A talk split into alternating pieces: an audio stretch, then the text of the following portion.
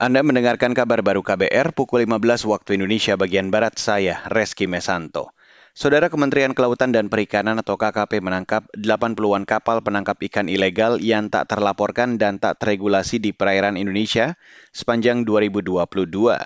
Menurut Direktur Jenderal Pengawasan Sumber Daya Kelautan dan Perikanan KKP, Adi Nurawaludin, dari jumlah itu 9 kapal di antaranya merupakan kapal asing terdiri dari 72 unit kapal ikan Indonesia, kemudian kapal ikan asing berbendera Malaysia ada 8, kemudian kapal ikan asing berbendera Filipina satu kapal, dan terakhir dua kapal berbendera Vietnam yang kita tangkap di wilayah Natuna Utara. Tangkapan terakhir kapal Vietnam ini terjadi di hari Minggu tanggal 24 Juli 2022 ditangkap oleh kapal pengawas Hiu Macan 01. Dirjen PSDKP KKP Adi Nurawaludin menambahkan, PSDKP menerapkan sistem pengawasan terintegrasi mulai dari menggunakan satelit secara real time, memanfaatkan laporan dari kelompok masyarakat, validasi langsung di perairan dan melakukan penangkapan.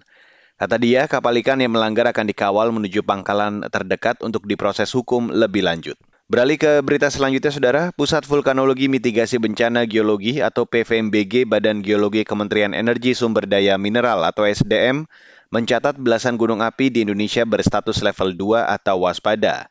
Dari jumlah itu, kata Kepala PVMBG Kementerian SDM Hendra Gunawan, ada lima gunung api di Indonesia yang berstatus siaga. Dan ada lima gunung dalam level siaga, yaitu Anak Rakatau yang sedang erupsi, seperti kita ketahui, Gunung Awu, Gunung Merapi juga masih erupsi, Gunung Semeru ya kadang-kadang masih erupsi dan Ili Lewatolok yang sudah beberapa bulan erupsi terus. Dan selebihnya dalam kondisi normal.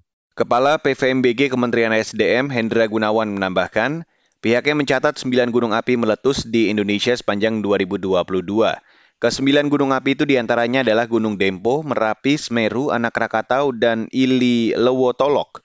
Kata dia, karakter letusan atau erupsi yang dikeluarkan gunung-gunung api itu biasanya disertai awan panas. Saudara Kementerian Luar Negeri mengutuk serangan Israel di jalur Gaza Palestina yang menyebabkan 40-an orang tewas termasuk anak-anak. Dalam pernyataan resmi melalui akun Twitter Kemlu underscore RI, Indonesia mendorong Perserikatan Bangsa-Bangsa atau PBB mengambil langkah nyata terhadap kekerasan dan serangan Israel kepada Palestina itu. Sejak Jumat hingga Minggu kemarin, Israel menyerang jalur Gaza dengan bom udara. Namun Israel membantah serangan mereka telah menewaskan anak-anak. Mulai minggu kemarin, pasukan Israel dan Jihad Islam Palestina sepakat menyepakati gencatan senjata berkat mediasi Mesir. Dan saudara sebelum saya kiri kabar baru, kembali saya ajak Anda untuk mendengarkan informasi berikut ini.